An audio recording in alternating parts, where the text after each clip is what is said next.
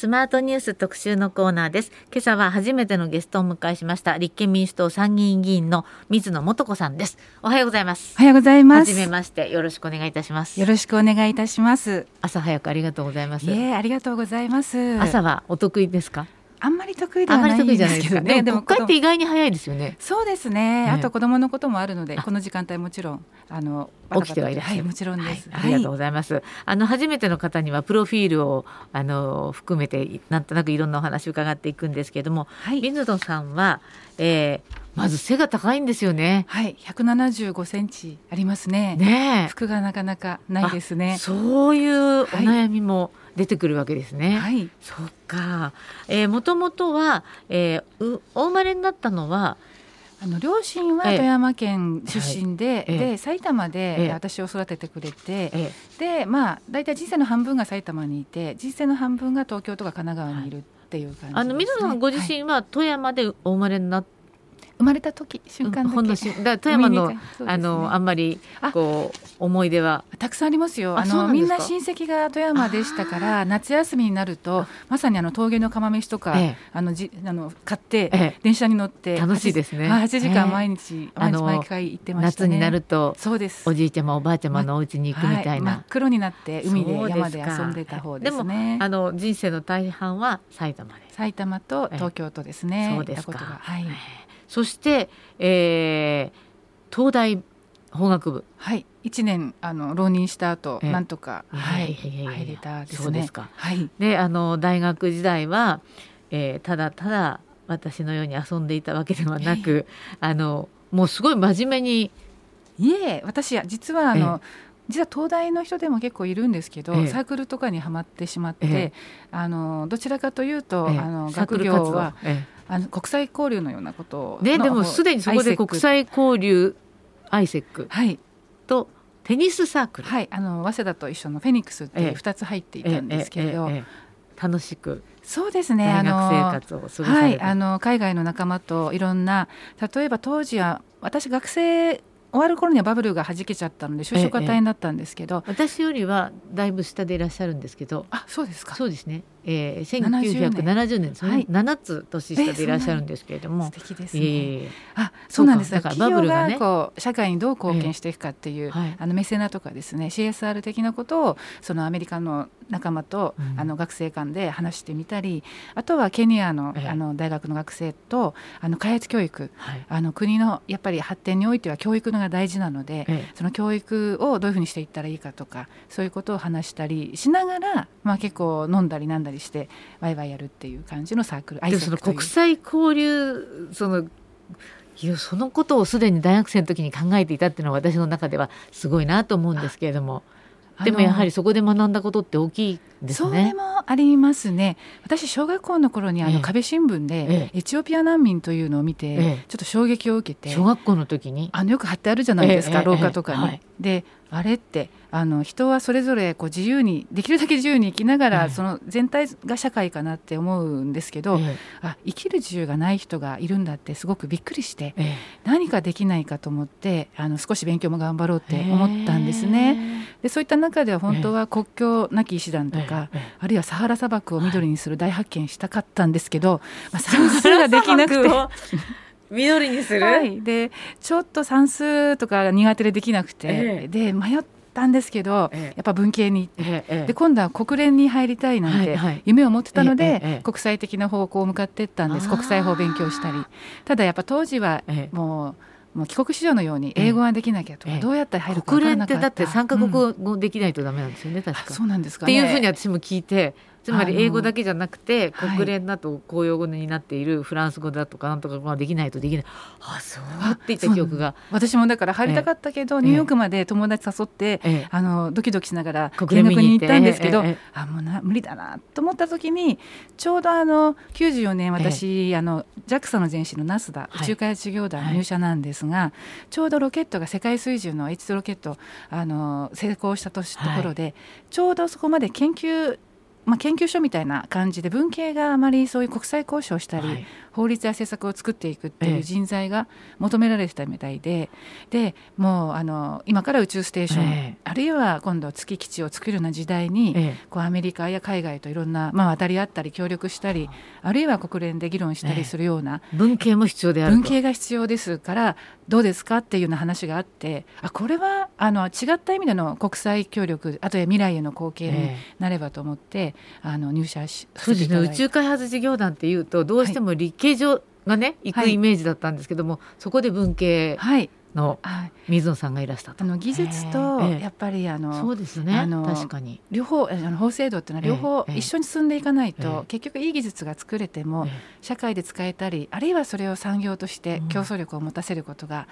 難しい。それが今の日本の課題だと思うので私は政治の方にさらに進んでいくんですけど、まあ、そういった意味では両方必要なんですね。そうですね。だから子供の時にエチオピアの難民のことを知って、はい、国際的にいろんなことを考えて、はい、まあ、地球が一つっていう考え方ですよねすぐ人そう。あのご存知のようにあの宇宙船地球号っていうのが流行っていて、これがあのリオサミットから今の SDGs につながっていくと思うんですけど、その ISEC でもそういう宇宙船地球号のようなサステナブルソサエティっていうような議論を当時からしていて、だから宇宙なんてね本当にあのこういわゆる国境もないわけですからそういう意味では。通りなんですよ、ね、あの地球を宇宙から見た時に国境はないですね、えーえ。ー、だからなぜその戦争というものがあるんだということが、まあ、一つですし宇宙ってどれぐらいから宇宙だと思うご存知ですか？考えたこともなかったですね。実はですね、あの法律的な定義は、まあ、政治的なこともあって、実は決まってないんですけど国際的に、はい、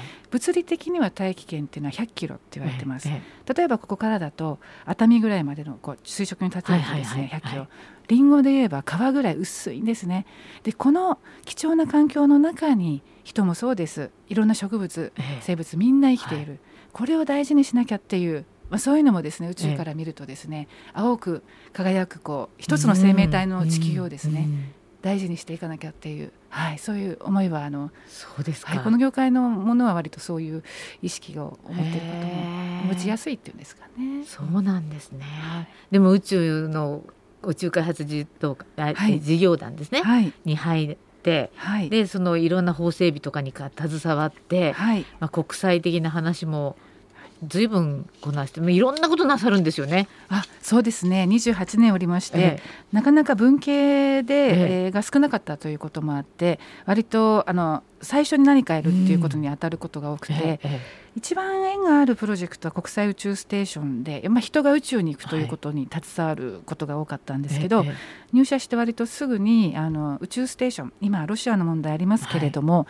まあ、宇宙ステーションってもともとは冷戦のあの産物というか結果のようなところもあって、ええ、東側のミール宇宙ステーションもともとアポロ計画、え、米ソ宇宙戦争があって、はい、スプートニクで、あの旧ソが、ソ連が先行ってどうこうアポロがあってで今度ミール宇宙ステーション、東が作ったらじゃあ今度国際宇宙ステーションだと。で冷戦が終わった後にやっぱりその戦略技術なので拡散いろんな国に行ったら大変なんですね。うんそれもあってみんなでやろうという話になってで私が入社した時にはその外交交渉、はい、あのあの条約の作り直しが必要で、はい。はい、まあ、その要因として、あのあの政府の人と一緒に出張をしてでそれを国会に通すために外務省に出向してでやってきてでその後今度オランダから留学から戻ったら、今度は宇宙ステーションをビジネスとか、まあ、芸術でも、い、ろんなところにいろんな人が使える多様な利用をあの促進するっていうミッションが国から来まして、それを私文系当時、係長の私ともうちょっとぐらいしかいなかったので、やってくださいと言われてで最初にやったのがあの宇宙ステーションのあの CM ですね。というのをやってポカリセットの CM だったんですけど、なんとなく覚えてます、あの地球の4を宇宙で,、でこれがあの宇宙ミッションって大体3年5年かけるんですけど、もう半年で放映のような。もうロシアと交渉してもういろんなことをやって、で成功したんですけど、その後にあのノーボーダーとか日清の宇宙ラーメンのような世界になったり、宇宙下着だったり、あるいはあの仲間と一緒に種子島宇宙芸術祭を立ち上げたりですね。あそれ今も続いてるんですね。はいあのプラネタリウム。あご存知ですかね。さっきお勉強しました。はいあのあの海の近くの洞窟でプラネタリウムを、あのプラネタリウムクリエイターの大平さんがあの協力いただいて、まあ、あの毎年大潮の日に潮が引いたとところに洞窟でですねプラネタリウムを夜中にみんなで見るんですよ。そう。ええ、そうすると綺麗な星空を見て、え、洞窟に入るとまた星空があって、大平さんはあのあの飛行石だラピュタみたいな、ああいうちょっとこう時空を超えたような感覚を楽しめたりそうやってはい。すごくいろんなことなさってるんだけれども、ねはい、なぜ政治の世界にはい。これはですね、ええ、やっぱり日本が元気がない、ええ、これは皆さんあの技術は作れてもそれが元気な産業になっていく、ここはやっぱ文系がもっと頑張らなきゃいけない。政治が変わらなきゃいけない、古いですね、だから政治行政を変えて未来に向けて元気な日本作りたいと思って飛び込みました、これでもずいぶん前からお誘いの声はあったんじゃないですか？こんな。まあ、女性を議員に増やそうという話がある中で、名刺交換をしたところから始まったんで私本当体当たりで2回落ちてやっとです。いやいやでもねあそうそう与党じゃないないからいろいろ大変だったんじゃないかなと思いますけれども、はい、あのこう自民党からというよりはこう最初から野党の。まあ、変えていくっていうところで、ええ野党側に多分親和性があったんでしょうね。いい意味いいこともありますみたいなことで、えでもやっぱ変えていかなきゃいけない未来に向けて、え、それをやっぱ提案しようと思った時に、まあ、あのご縁があったというかいろいろ宇宙の法律とかも、はい、あのまとめていらしたわけですよね。はい、その時にやはりこう政治に対してイラつくことがたくさんありました？たくさんありますね。だからやっぱそれを実際に自分が飛び込んでまずは知って、で変えていきたい。あの宇宙活動法例えば法務課長の時代に、はい、あの宇宙のビジネスを可能にする許認可制度の立法のあの草案作りとされていて、はい、やっぱコンセプトがちょっと違うんじゃないかと思うところもありますし、そういったところをやっぱり自分がリアルにこうしっかりと直接的にやっていきたいという思いはありますね。そうですか。で、はい、2度失敗してついこの間の参議院選挙で、はい、やっとこの間初当選おめでとうございますってこんな時になんかずいぶん始まって何分も経ってから本当に初当選おめでとうございますなのでじゃあ当選した後、はい、今どんなことをしたいなさりなさっているなどなどお話を伺いたいので後半もどうぞよろしくお願いいたしますえー、今朝は立憲民主党参議院議員の水野素子さんお迎えしていますまたよろしくお願いいたしますよろしくお願いします続いてはスマートニュース特集パート2今朝は立憲民主党参議院議員の水野素子さんにお話を伺っております。後半もどうぞよろしくお願いいたします。よろしくお願いいたします、はい、えー、先日の参議院選が初当選でした、はい、でも水野さんはちょっと難しくて去年の横浜市長選に立候補した候補者の欠員補充ということなので任期が3年？そうですね。じゃあもうあの、まあ、参議院議員さんっていうのは6年あるから、まあ、ちょっとやりたいこととかじっくり取り組めるってイメージなんですけどもそうではないところからのスタート。そうですね。あの、まあ、実際選挙戦も、まあ、3か月弱と、ええ。えー、急に始まったところもあって、えまあ、時間不足あるいは力不足で、はい、まあ、最終5枠目の5だったんですね。はい、ただあの皆さんあの企業で例えば3年って割と普通にワンミッション3年、JAXA でもそうだったですけどだから3年あればいろんなことができると思って、もう最初から全速力でやろうと思って走ろうと。はいワクワクしてやってどうですか？あの、まあ、まだなって数ヶ月ですけれども、はい、どんな印象ですか？いやあの皆さんぜひ政治一緒にやりませんか？本当にですねあのこの場にいて空気を空気を感じて、えー、分かることがやっぱりあると思うんですね。あの、そういう意味では、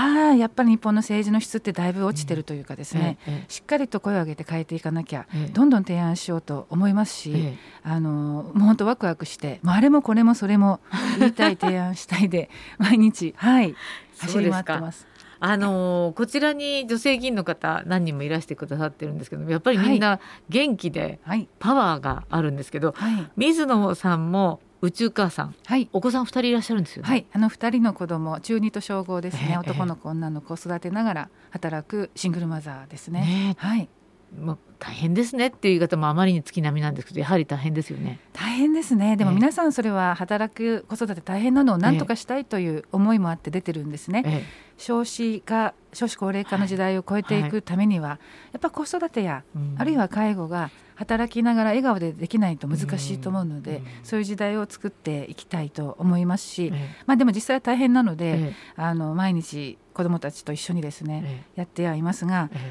そうですねあとシングルマザーという点で言えばですねあの今あの子ども食堂とか、はい、いろんな取り組みあると思うんですけど、えええ、これはやっぱりあの子どもの貧困、それは母子家庭の貧困が根っこにあることが多いんじゃないでしょうか。うね、これは皆さんあの、いろんな要因の中で、まあ、一つには養育費の問題ですね。うん、でこれは養育費が払われないという問題がまずありますけれどもなかなか払われない。はい、でもう一つですね養育費の算定根拠というのを政府はきっちりとあの提示してないんですね。で今あの裁判所がまあ決めたようなのがあるんですけど、それが流通してますが、これは例えばですね、あの本当に払えないっていうところにおいて最低限なので教育費は実は義務教育ベース実質ゼロなんですよ。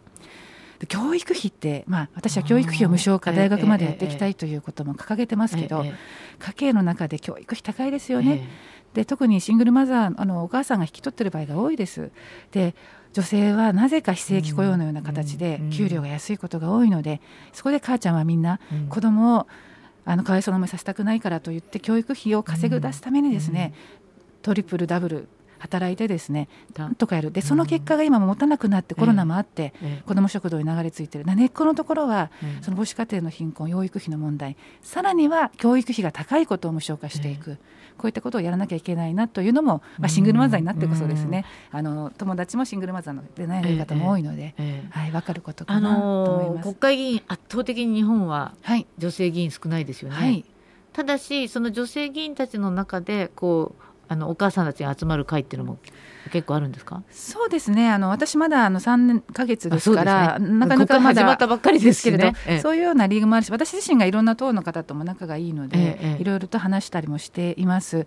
でそうですね。女性がどうしてリーダーでいるかということ必要とされるかということを私3つ理由が少なくともあるかなと思っていまして、1つ目は今のような女性固有のお困りごと例えば出産とかいろんな意味であるいは非正規の問題も今日本では女性固有に近いかもしれません。あれそういう意味での育児介護も女性がやってるの、まあ、ある意味での女性固有の問題を解決するというのはまずありますが、もう一つ少し広げて、まあ、育児や介護などですねあの暮らしの現場を家庭でもあるいは職業としても女性が支えていることが日本では多いですね、はい、だから暮らしを良くするための政治という政治というのはある意味バランスですからどこを優先的に考えて政策を作り予算を配分するか。その中において暮らしを重視した政治をしましょうと。ねはい。子どもたちの未来を守りましょうという思い。暮らし重視の政治というのをしていくためにも女性の議員が必要、うん、で3つ目は JAXA にいても思うんですけど、うん、やっぱり何かが進化する、はい、社会が進化していくイノベーションのためには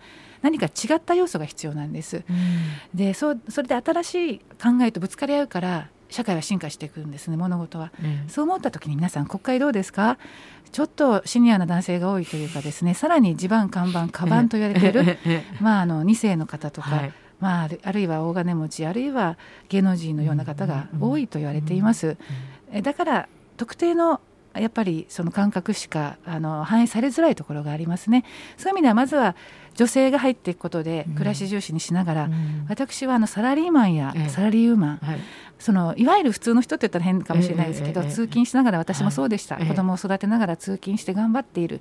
この層が本当に少ないんですね。だからどうしても今中間層が厳しくなっている。えーっていうのは、やっぱりここがもっと政治に参加していくことが必要と思いまして立候補給食制度のようなものをしっかりと導入してですね、あの政治への参入障壁を下げていくでこれを私はあの一つ目的にもしています、うん、あのちょうど水野さんは最初に選挙に出られた時はまだ JAXA のそうですね、はい、これこそ JAXA で休職しながら出たっていうことですか？JAXA の中で、まあ、立候補給食制度とまでは言えないんですけれども、ええ、一応あのあの少し休みをいただいて出られるというところがあったので、え、まあ、それをお願いして行ったんですけどやっぱり、それ変な話毎日ダメだったら戻ってきていいよっていう制度ですよね。基本的にはまあ給食に近いところですね、うん、でこれをもっと拡充していく方がいいんじゃないかと社内にも申し上げてましたけど、うん、それはよりいろんな人がそうやって今日本では公務員だけはちょっと法律的にはだめなんですね、ええ、あのドイツなんかでは公務員も出られるみたいですけどそういう中では今の日本の中では公務員以外の企業で働いてる人は本来出られるんです、え、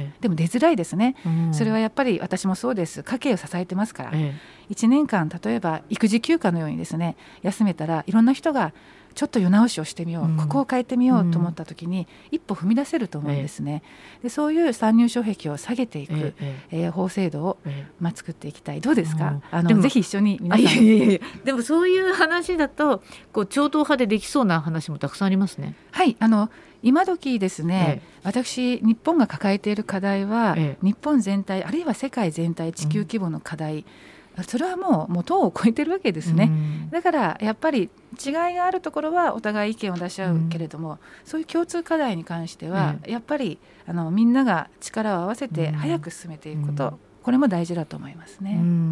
あのまあ今回初めての国会がようやく開かれて始まったところだと思うんですけれども、はい。はい、あの岸田政権、はい、まあ、支持率も相当悪くなってきてますけれどもそうですね、えどういうふうに岸田さんの政権運営は？うん私も間近で見ていて、ええ、ちょっとその場しのぎというかビジョンがないっていう感じがするのと、うん、やっぱりリーダーシップが今回もちょっとあの山際さんの。はい、そうですね。あれも切り取られてテレビで見ると、え、その瞬間だけで皆さんご覧になってるかもしれないんですけどその手前の過程で長い議論がある、いわゆる予算委員会ずっとですよね。そうですで、ずっとあの覚えてませんというのを繰り返し、うん、でそして総理もあのいやあの今後はっていうのを繰り返して、うん、予算委員会が終わった時にやめてますよね。今までの時間が全部無駄になるんですよね。他のことをもっとちゃんとやりたかった。そうですね。でまずそうなるし、うん、あのそうなりましたから私内閣委員会ですけどその翌日でしたが内閣委員会中止になります。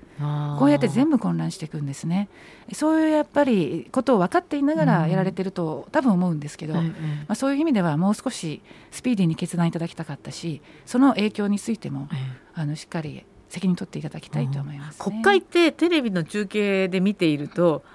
なんとかくんっていう委員長がいて、こう、不思議な会話になるじゃないですか。だから今私と水野さんが話しているような、人間の会話って普通はこうやってなされるものだけれども、それがいちいち途切れるでしょ？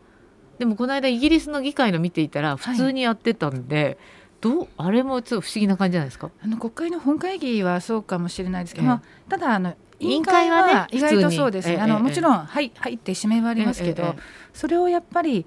あの見るとあのやっぱりかなり今回も押し込んでいって、その結果があのややっと辞任なんですけど、うんうん、だって皆さん経済再生担当大臣なんですよ。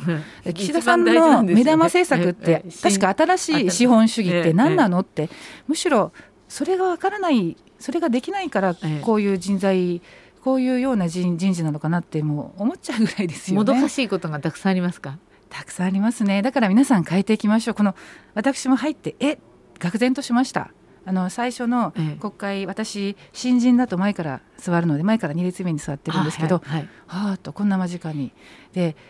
テレビで見てると素晴らしい背景で、切り取られたその場あるいはその用紙っていう形で、短くまとまって、ええ、聞いてるともうまずは私たちの生活、ええ。国民にの生活の状況などに関する現状認識もずれていますし、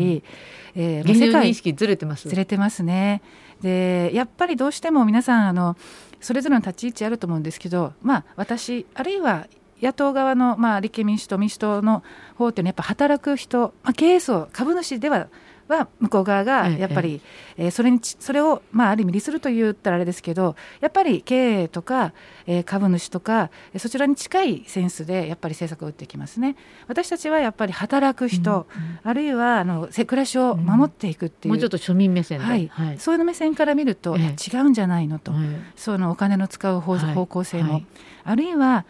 ちょっと世界的に見てもだいぶ遅れたあの提案も多いので、うん、そんなところにそんなにお金を使うよりはってやっぱりいろいろ戻し込むとかありますね、あのそれこそ安倍さん麻生さんの時代って首相のあの同同棲見てると、はい、毎晩毎晩すごい高いところでお食事しててすごいなと思っていた岸田さんもそこまでいかないけど意外にそうですね。まあもしかしたら会食みたいなのも多いんじゃないかと思うんですけれども、ただそうですねあのとにかく今日本って大変な状況にありますから、うん。はい、こんなあの経済再生って言いながら結局何もしないうちに、うん、なんか大臣がいなくなるみたいなことは本当はダメなので、うん、やっぱりもっと未来に向けてですね、はい、いい政治を作りまあ、教育費の無償化とかも含めてですね、うん、しっかりとあの社会に、はい、あるいは子どもたち未来を守るためにあの立憲の方もね皆さん一人一人すごくビジョンを持ってらっしゃるんですけどもなかなか立憲自体の支持率も上がってないって現実ありますよね。そうですねあの受け皿に慣れていないっていうのは、ええ、私たち目、まあ、私も実は最近入ったところですけど、ただしっかりですね、私たちが変えていけるんだという、政権を担えるんだというのを見せていかなきゃいけないと思いますね。それにはあの私たちもしっかりとあのビジョンを、はい、国家を経営するビジョンを出さなきゃいけないと思うんですね。あの一つ一つの論点一生懸命追求するこれも大事なんですだから今回はあの、えー、辞任に至ってるわけで、えー、でそのそうだからコロナもやらなきゃいけない、はい、統一教会もやらなきゃいけない。だけれども根本的にある日本が元気がなくて日本をももっともっと活力ある国に持っていかなきゃいけない、はい、そういう話になかなかいかないんですよね。そう私あの産業政策とか、ええ、前は教育とか、まあ、JAXA でもずっとそういうやってたのでぜひ私は、まあ、元気な日本を作りたいんですね。で元気な競争力のある産業、はい、未来に向けてあの未来に向けて世界に貢献できるような技術をしっかりとですね、ええ、作ってそれが豊かな社会になって日本に帰ってくる、え、それをですね、私は今までものづくり技術の現場でそれを支える法政策をやってましたから、えそれを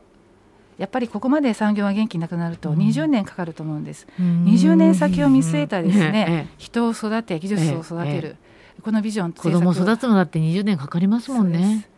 あの子どもの教育に対しても無償化に加えて、私は個性を伸ばす教育に今私たちの時代はもう何クラスもあった時代、管理教育だったかもしれないです、でも今は少ないですから、一人一人の個性を伸ばしていく、頭がいいのは一つの個性ですけれども、うん、他に音楽が得意、うん、スポーツが得意ものづくりが得意、うん、これを一つずつですね丁寧に伸ばしていくことがその子の未来の幸せと、日本の競争力にもなっていくんですね。日本は今競争力弱い。弱いですね。弱くなって落ちてますよね、えー、それは未来の投資は、えー、例えば教育は大事だし、えー、未来を見据えたはい、政策を作っていきたいなと思っています。そうですか。あの水野さんやりたいことが今たくさんあって、はい。パワーもあるし、はい、あのでもとりあえず3年っていうそうなんです。なのでその次も見越してまたね、はい、あの長いビジョンで頑張っていただきたいなと思いますけれどもどうですか？あの立憲は岡田さんになって雰囲気また変わりました、はい、そうですね安定感が出てきたという感じはします。あの私たちの党は、はい、みんなが結構自由に意見を言っていける党なんですね、うんうん、でそれをまとめ役が入って、うん、で今度はいろんな意見を出しながらしっかりまとまっていくっていう形で、はい、あの、はい、信頼を得ていきたいと思います。ありました。あの今日は宇宙母さん、はい、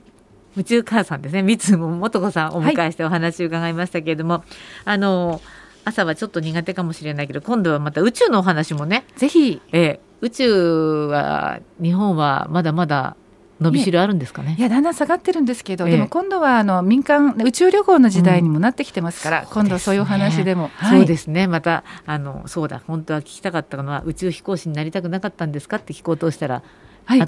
の高所恐怖症なので皆さんが行ける時代をあのそういう政治政策を作っていきますよ。はい、わ、はい、かりました。ありがとうございました。今日は立憲民主党参議院議員の水野素子さんにお話を伺いました。どうもありがとうございました。ありがとうございました。